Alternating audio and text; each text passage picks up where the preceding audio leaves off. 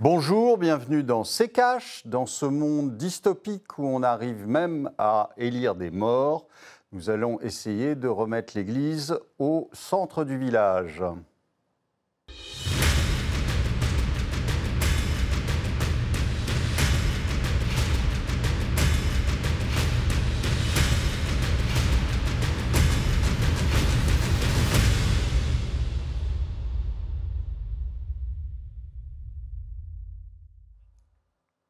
Bonjour et bienvenue dans CKH, votre émission dédiée à l'actualité économique. Dans ce numéro, on va parler bien évidemment de la COP27, hein, la conférence des Nations Unies sur le climat, un sommet qui se tient alors qu'aucun pays n'a respecté les accords de Paris et que le réchauffement euh, climatique hein, s'accélère. Autre engagement non tenu, l'aide financière aux pays du Sud, hein, particulièrement euh, vulnérables face au dérèglement de la planète. On va s'intéresser tout particulièrement aux annonces d'Emmanuel Macron, président français qui a assuré à l'ouverture de cette COP que l'Europe et la France étaient sur la euh, bonne trajectoire hein, pour tenir euh, leur objectif de réduction de gaz à effet de serre. Il a pointé du doigt d'autres pays. Mais cette posture de bon élève en matière d'environnement, peut-on vraiment y croire? On va tenter d'y répondre bien sûr avec vous, Olivier. Bonjour Olivier. Bonjour Amira. Et avec notre invité Nicolas Meillan, vous êtes ingénieur, expert en transport et en énergie. Bonjour. Bonjour Amira. Et on va tout de suite euh, commencer cette émission avec le discours d'Emmanuel Macron à l'ouverture de cette COP 27. Écoutez-le. Et derrière, il faut qu'on ait des États-Unis et la Chine qui soient vraiment au rendez-vous. Et, si je devais simplifier les choses sur les émissions, notre bataille, c'est que les plus riches soient là, qui payent leur juste part. Et là-dessus, soyons aussi clairs, j'ai besoin qu'on se dise des choses. Les Européens payent, on est, mais simplement le problème, c'est qu'on est les seuls à payer. Et donc là, il faut être aussi mettre la pression sur euh, les pays riches non européens, Japon, pour leur, dire vous devez payer votre part. Olivier Emmanuel Macron semble finalement remettre la faute hein, sur euh, les autres pays, en l'occurrence les États-Unis et la Chine. Est-il vraiment de bonne foi? Non, mais c'est toujours la même chose avec euh, Emmanuel Macron, si vous voulez. il n'est jamais responsable de rien. Euh, c'est toujours, on se croit dans, une cour d'école depuis, depuis qu'il est élu, et c'est toujours, c'est pas moi, c'est les autres. Euh, on, on pouvait le deviner. Moi, je me souviens que euh, j'avais dit au moment de la COP 21 qu'il euh, y aurait sûrement une COP 60 et qu'on en serait toujours au même point. on en est à la 27 et, on est toujours au même, au même niveau. Alors, à chaque fois, on, lance des idées, on, soi-disant, on décide d'actions, mais qui ne sont jamais en fait réalisées. Et euh, euh, j'ai bien peur que celle-là fasse partie de la longue série euh, de choses qui ne servent à rien, en fait. Nicolas Meillan, alors Emmanuel Macron se pose aujourd'hui hein, comme un défenseur de la planète, en tout cas si on l'écoute. Il a eu pourtant un précédent mandat plutôt contrasté hein, en matière d'écologie. Bah, ça fait longtemps que c'est un défenseur de la planète. Hein. Quand il avait été élu en 2017, on se souvient du Make Our Planet Great Again pour se positionner face à Donald Trump. Mais finalement, quel est le pays et quel est l'homme politique qui a le plus réduit ses émissions de CO2 depuis 2017 Pas de bol, il se trouve que c'est Donald Trump. Puisque aux États-Unis, il avait remplacé du charbon euh, pour faire tourner les centrales électriques par du gaz naturel. Donc il y a ceux qui parlent et puis il y a ceux qui font, peut-être malgré eux pour Donald Trump. Mais en tout cas, dans les résultats, euh, dans les résultats euh, c'est lui qui avait fait baisser ses émissions de CO2. Emmanuel Macron a raison quand il dit les émissions de CO2 ne vont pas diminuer si la Chine et les États-Unis ne font rien, parce que c'était une très grosse part des émissions de CO2. Mais quand il regarde ce que lui fait, ce que nous nous faisons en Europe, au niveau européen, notre transition énergétique, c'est de remplacer du gaz qui arrive par tuyau par du gaz de schiste américain avec beaucoup de fuites de méthane associées et du charbon. Pas sûr que ça aille dans le bon sens. Au niveau français, euh, nous, avons été pendant cinq mois champions du monde des importations de gaz de schiste américain, le fameux gaz qu'il est interdit non seulement d'exploiter chez nous, mais aussi d'explorer.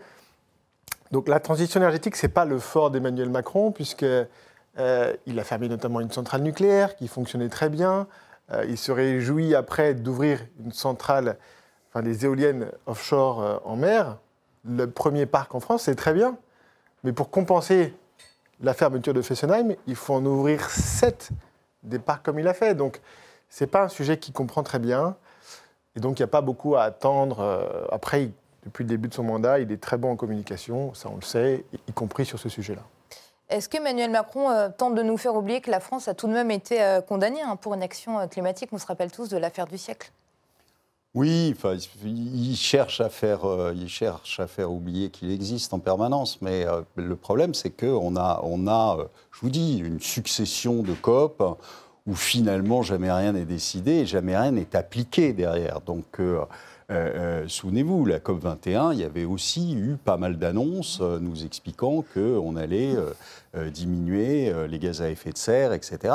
Il y avait, il y avait plein de choses. Sauf que, évidemment, bah, la Chine n'a pas suivi. et aujourd'hui, on est dans une situation où, à cause de la des, mauvaises décisions qu'on a prises depuis un, bon moment, donc euh, la fermeture par exemple de, centrales nucléaires, la réouverture euh, de centrales à charbon, etc., on n'est franchement pas dans la bonne direction. Et, euh, ça ne va pas s'améliorer. Donc soit on arrête à un moment de, de prendre par exemple les mesures de, sanctions contre la Russie qui nous sont revenues en pleine face et qui ont euh, réclamer qu'on aille en effet euh, chercher du gaz de schiste, ce qui n'était pas la meilleure idée. Euh, et donc tout ça va dans, dans, un sens qui est complètement différent de ce qu'il annonce. Mais on sait que c'est de la com, Nicolas vient de le dire, on sait que c'est de la com depuis le début. Il n'y a rien que de la com, il n'y a aucun acte euh, euh, souvenez-vous, euh, alors on va en reparler, mais souvenez-vous de Bruno Le Maire qui nous disait qu'il allait mettre à genoux l'économie russe, on l'a vu, qu'il allait réindustrialiser, or on désindustrialise. Donc tout ça, c'est l'inverse de ce qu'ils disent, en fait. Donc, ils cherchent à se rattraper au niveau de la population, en interne, ils cherchent à se rattraper avec des beaux discours. Sauf qu'il n'y euh, a rien derrière. Alors, les 50 sites hein, les plus émetteurs de gaz à effet de serre ont été reçus euh, à l'Elysée. Emmanuel Macron leur a demandé euh, d'accélérer la décarbonation de leur activité. En échange, il leur a permis 5 milliards hein, de plus dans les 18 mois. Écoutez d'ailleurs Emmanuel Macron sur le charbon. Il en a parlé bien évidemment à la COP27. Écoutez. Deuxième élément clé, c'est que nous devons continuer le combat de l'atténuation et que nous devons à la fois sortir nos économies du charbon, c'est ce qui est au cœur de la stratégie européenne qui doit être pour tous les pays les plus riches, mais on doit aider les émergents à le faire au plus vite.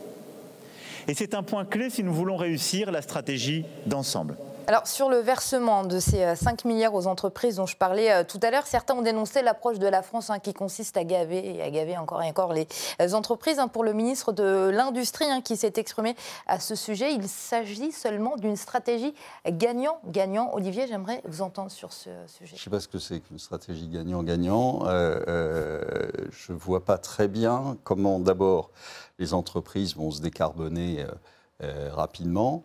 Euh, puisque euh, euh, vous avez vu que le, alors son truc de il faut sortir du charbon, c'est curieux de sortir du charbon en remettant en, fonction une, une, centrale à charbon. Enfin, je veux dire, on a l'impression quand même qu'on on a des difficultés à comprendre ce qu'il veut, ce veut raconter.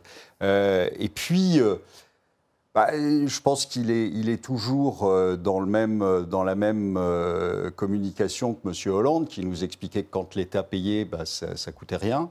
Euh, eh bien là, l'État va payer 5 milliards à des entreprises sans que ça nous coûte quoi que ce soit. on, est bien, on a bien compris de toute façon que l'argent le, dette, le, euh, le quoi qu'il en coûte, etc.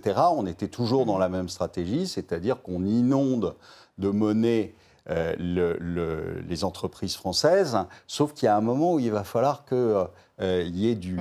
y, ait, quelque chose qui revienne. Et, ça, malheureusement, ça va être de plus en plus compliqué. On en parlera, mais sur les, sur les, les difficultés des entreprises là à venir, ça va être monumental.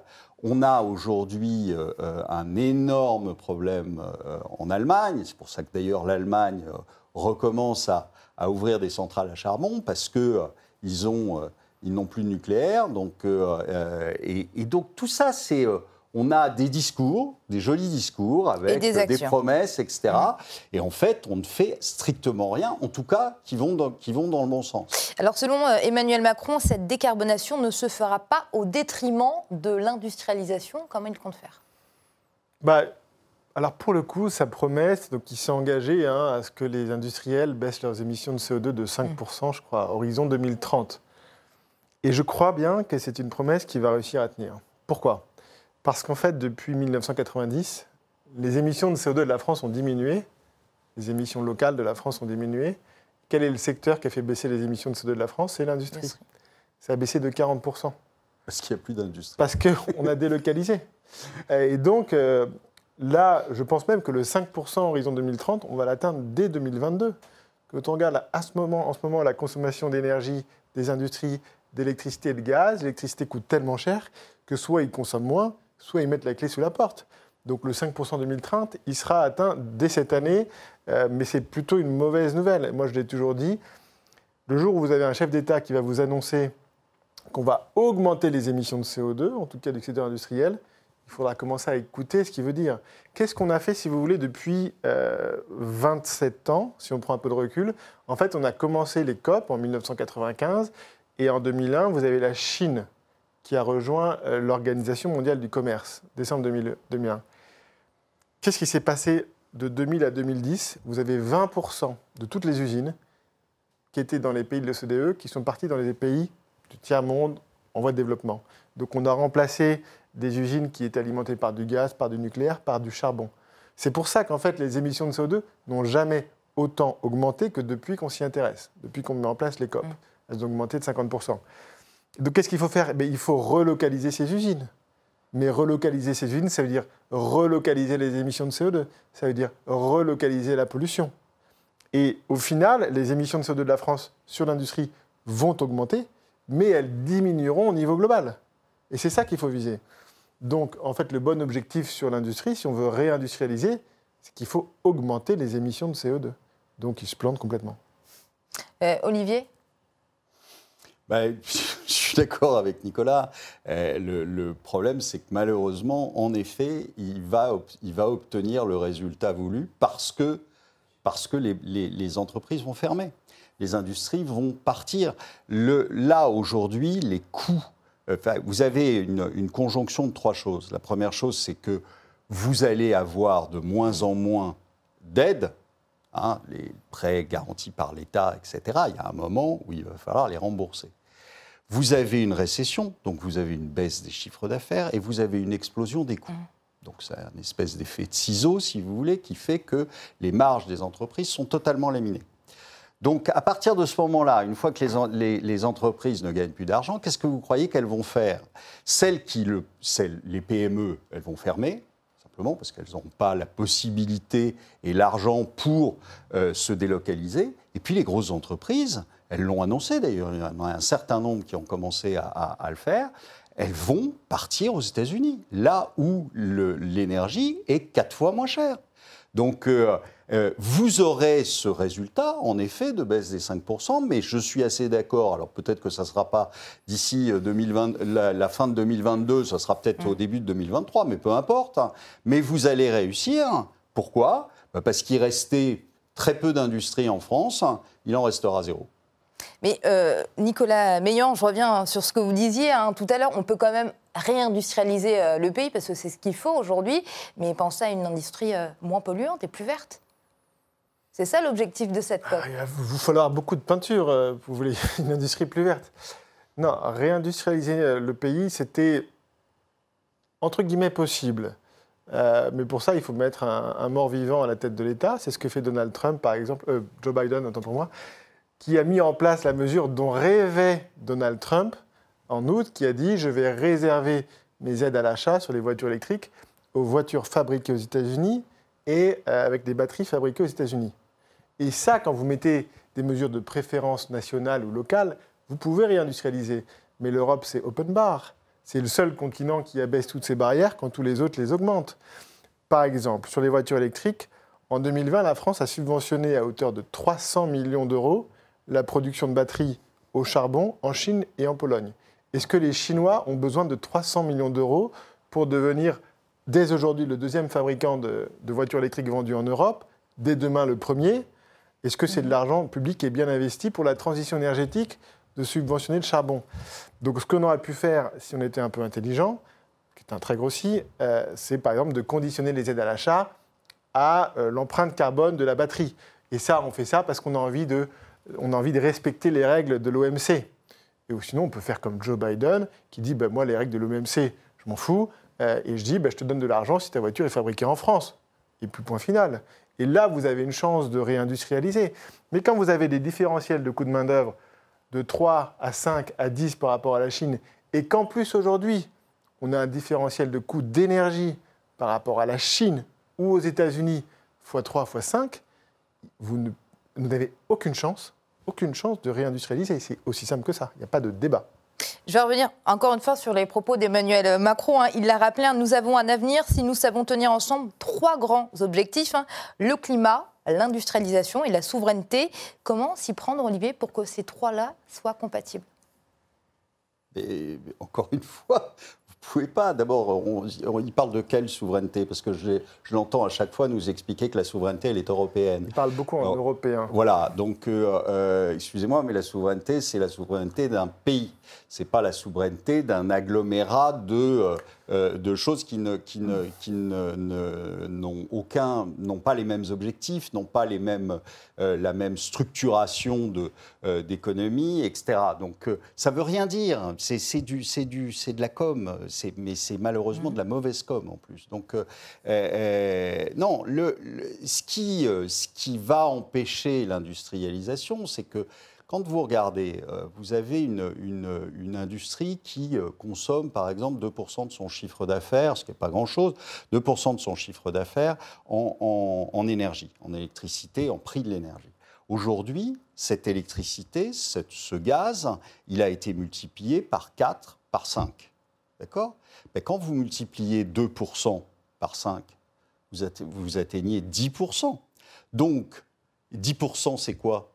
C'est largement au-dessus de la marge de la plupart des entreprises. Donc ça veut dire que l'entreprise en question va se retrouver en perte.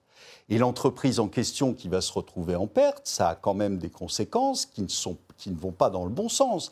D'abord, moi, j'ai jamais vu une entreprise en perte augmenter les salaires, par exemple. Donc, euh, ce qu'attend M. Macron, c'est-à-dire soi-disant des hausses de salaire, hein, il va pouvoir s'asseoir dessus.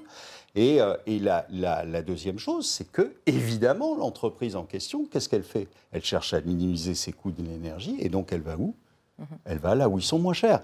Donc, euh, vous n'aurez pas de réindustrialisation. Mhm. Ça fait des années qu'on en parle, ça fait des années que Bruno Le Maire nous explique qu'on va réindustrialiser, sauf qu'on ne réindustrialisera pas parce que on ne change pas la donne. Et en plus, on la dégrade même. Euh. Et il y a cet autre enjeu hein, de la COP27, euh, bien évidemment, dédommager les pays émergents les plus vulnérables au dérèglement euh, climatique. Nicolas Meillan, on sait que la promesse des 100 milliards par an est loin d'avoir été tenue. Alors, non seulement la promesse des 100 milliards par an, qui était la grande promesse de la COP21, est loin d'avoir été tenue, mais en fait, ce qu'il faudrait, c'est pas que les pays riches donnent aux pays pauvres 100 milliards par an, parce que la COP27, c'est beaucoup ça. Hein. C'est les pays pauvres et les pays riches, et les pays pauvres qui essaient de, récupérer, entre guillemets, un maximum d'argent. En fait, ce n'est pas 100 milliards qu'il faudra donner chaque année, c'est 2400. 2400 ou 2000 milliards, 4% du PIB des, des pays de l'OCDE. Donc il faudrait que les pays riches se mettent structurellement en décroissance de 4% par an pour financer les pays pauvres. Il n'y a pas besoin de réfléchir longtemps pour savoir que ça n'arrivera pas. Donc, euh, j'espère que les petits fours à la COP27 étaient bons. Euh, j'espère qu'ils mettront le mode green dans le jet privé pour revenir à Paris.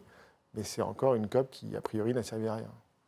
Olivier, sur le dédommagement euh, des pays du Sud, qui payent le plus lourd tribut hein, non, d'accord, mais, mais, si vous voulez, les, là-dessus, là aussi, il y a des annonces qui sont quand même lunaires aujourd'hui aujourd'hui où on est dans, un, dans, une, euh, dans une situation qui est euh, plus que difficile, où les, nos, concitoyens vont être dans une situation éminemment compliqué cet hiver. Alors on a de la chance, il n'y a pas d'hiver pour l'instant, hein, donc il n'est pas encore arrivé, mais ça va venir. Et, euh, et on a un Macron qui nous annonce qu'il distribue de l'argent, mais qu'il n'a pas. Qu'il n'a pas. Qu'il n'a pas. C'est-à-dire, c'est, euh, je ne sais plus, 200 millions à l'Afrique du Sud. Un milliard. C'est Un milliard. un milliard à l'Afrique du milliard pour Sud. qu'il se passe du charbon quand nous, on rouvre une centrale à charbon en France. Euh, un milliard à l'Afrique du Sud, c'est euh, alors je ne parle même pas de, de ce que de ce qu'on envoie. euh, Et on tous parle les bien jours. de, de dédommagement financier. Oui, non, mais ça veut dire qu'il ne distribue pas, c'est de la- l'argent qu'il- doit. Dédommagement, ok. La seule chose, Doit, non, Enfin, c'est de l'aide. C'est pas de l'argent qu'il doit, a priori. c'est- À votre- à votre- selon vous, c'est de l'aide. On va aider euh, les. Bah, mais pourquoi Moi, j'ai entendu Emmanuel Macron, il a dit euh, pour aider euh, l'Afrique du Sud, qui effectivement, euh, Mm. toute son énergie est sur le charbon, à se passer du charbon. Moi, j'ai compris le mot aider. Je ne parle pas précisément de l'Afrique du Sud, hein. je parle par exemple du, du Kenya, du Sénégal, je parle de la Tunisie, je parle du Maroc, de tous ces pays du Sud, on le sait, qui émettent beaucoup moins de gaz à effet de serre que les pays du Nord et pourtant qui payent aujourd'hui le plus lourd tribut. C'est pour ça qu'on parle de dédommagement. Oui, bien sûr, mais une fois de plus, voilà, le transfert dont on parlait en 2015, c'était 100 milliards. Mm. Et on en a à combien aujourd'hui par an sur les 100 milliards? Peut-être la moitié? En 30 Je ne sais pas. Bon voilà, et donc 2000, c'est x 40. 2500, c'est x 50. Donc il y a juste un ordre de grandeur, voire deux ordres de grandeur entre les deux. Donc ça n'arrivera pas. Et, et je pense qu'il est temps que, que nos dirigeants se rendent compte que le problème, le réchauffement climatique, c'est un, c'est un véritable problème. Et ça va arriver à horizon, ça arrive tout de suite, mais 15-20 ans, des gros problèmes. Mais on a un vrai problème tout de suite maintenant, qui est d'ailleurs à l'origine du réchauffement climatique, puisque c'est bien à 80% par la consommation d'énergie fossile. Mais sauf que là, à horizon quelques mois, quelques années, on a une contrainte qui arrive sur le pétrole, qu'on augmente en décidant de se passer du premier producteur mondial de pétrole. On a une contrainte qui arrive sur le gaz naturel, qu'on augmente en décidant de se passer du premier producteur mondial de gaz naturel. Je rappelle juste que le gaz naturel, c'est l'énergie de la transition euh, énergétique.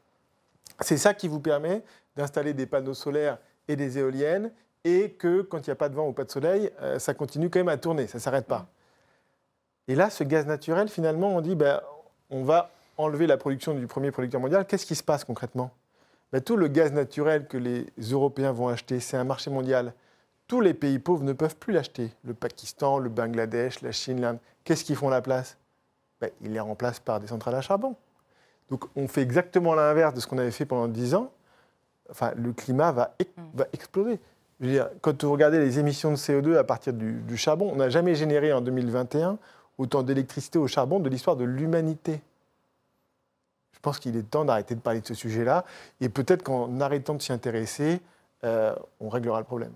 Alors, on n'a plus beaucoup de temps. hein. Euh, très rapidement, j'aimerais qu'on écoute hein, le discours de Gustavo Petro, le président euh, colombien, lors de cette COP27. Écoutez. Cada vez más consumimos Nous consommons de plus en plus de pétrole, de charbon et de gaz. Et même le temps que nous aurions pour planifier la solution, nous l'avons alloué à la guerre, à la géopolitique, à la domination de l'humanité et non au sauvetage de l'humanité. política del dominio de la humanidad y no a salvar la humanidad. Olivier, une réaction Mais il a raison, envoyons un petit peu moins d'argent à M. Zelensky et puis envoyons-le des- aux pays du Sud qui en ont besoin. Comme ça, on a réglé Parce que le les, problème. les 100 Non milliards ne doivent pas être très loin, non? Ouais. Quand je vois les chiffres défiler. Non, il y a quand même une, une remarque euh, sur les COP27, c'est quand même assez impressionnant. Il y a deux ans, Emmanuel Macron nous expliquait euh, écoutez, moi, entre la 5G et les Amish, je ne pense pas que les Amish soient un modèle de société. Mais deux ans plus tard, il est converti, puisque aujourd'hui, c'est le premier président décroissant de la Ve République. Il nous parle de faire des économies d'é- d'énergie toute la journée, de mettre des pulls, de chauffer à 19 degrés. Et finalement, pourquoi Comment on en est arrivé là? Bah, Finalement, l'invasion de l'Ukraine par M. Poutine a eu plus d'impact sur le climat que les 26 dernières COP. C'est ça la réalité. Parce qu'elle a mis une vraie contrainte sur la disponibilité d'énergie et qu'on a été obligé de s'organiser pour l'économiser. Faire des économies d'énergie, c'était un gros mot jusqu'au 24 février.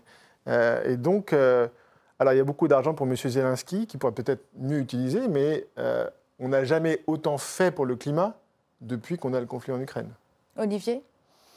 Bien écoutez, ça, sera, ça, sera mon mot de la fin, c'est-à-dire que M. Poutine est le représentant des écologistes et qu'il a fait plus que toutes les COP et toutes les décisions des écologistes depuis longtemps. Et les questions des téléspectateurs, celle-ci nous vient de Sébastien qui vient de Lille. Écoutez-le. Le couple franco-allemand apparaît de moins en moins soudé. Est-ce le début de la fin? Nicolas Meillan, je vous laisse répondre à Sébastien. Sébastien, je crois que le couple franco-allemand, on en parlait à l'époque de Helmut Kohl et de François Mitterrand. Il me semble que les deux sont morts. Euh, et que depuis, euh, malheureusement, l'Allemagne, depuis notamment la création de l'euro, l'élargissement de l'Union européenne fait cavalier seul en Europe. Elle défend ses intérêts, elle le fait très bien. Nous, les Français, on, croit à ce couple franco-allemand, mais en fait, on est les seuls. Euh, les Allemands, ça fait longtemps, par exemple, qu'ils sont plutôt avec les Chinois. On voyait Olaf Scholz récemment euh, en Chine, sans Emmanuel Macron, qui était un petit peu vexé. Euh, non, le couple franco-allemand, ça fait longtemps qu'il n'existe plus. Par contre, c'est vrai qu'en ce moment, certaines personnes commencent à s'en rendre compte. Olivier? Bon, ben je, je vais, euh, je vais dire la même chose que, Nicolas. Ça fait longtemps qu'ils couchent plus ensemble, euh, qu'ils font chambre à part. Euh, L'Allemagne a toujours joué sa carte depuis le début. La France est dans ce, fantasme dans ce mythe du couple, mais qui n'existe pas. on voit l'Allemagne, d'ailleurs, aujourd'hui, c'est là que qu'on va avoir le plus de tensions. C'est qu'aujourd'hui, l'Allemagne ne peut pas se passer euh, objectivement du gaz russe. Donc, euh, euh, et on voit très bien qu'il va falloir à un moment qu'ils sauvent leur peau. vous avez un certain nombre de grandes entreprises qui ont commencé d'ailleurs à ruer dans les brancards en disant que il fallait arrêter avec ces, sanctions totalement idiotes parce qu'ils avaient besoin d'une énergie et d'une énergie pas chère. Et, et, donc on va avoir des dissensions de plus en plus importantes parce que je doute que l'industrie allemande, qui, eux, ils en ont une, donc euh, l'industrie allemande se laisse, euh, se, suicide euh, et, ferme son, industrie, qui est, je vous rappelle, quand même beaucoup, beaucoup, beaucoup plus présente que la nôtre. Et c'est la fin de cette émission. Nicolas Meillan, merci à vous d'avoir été avec nous. Je rappelle que vous êtes expert en transport, énergie et ingénieur. Merci à vous. Merci. Et Olivier, je vous laisse le mot de la fin. écoutez, euh, je pense que euh, je vais vous donner rendez-vous pour euh, la COP 75, où on en sera très probablement toujours au même point.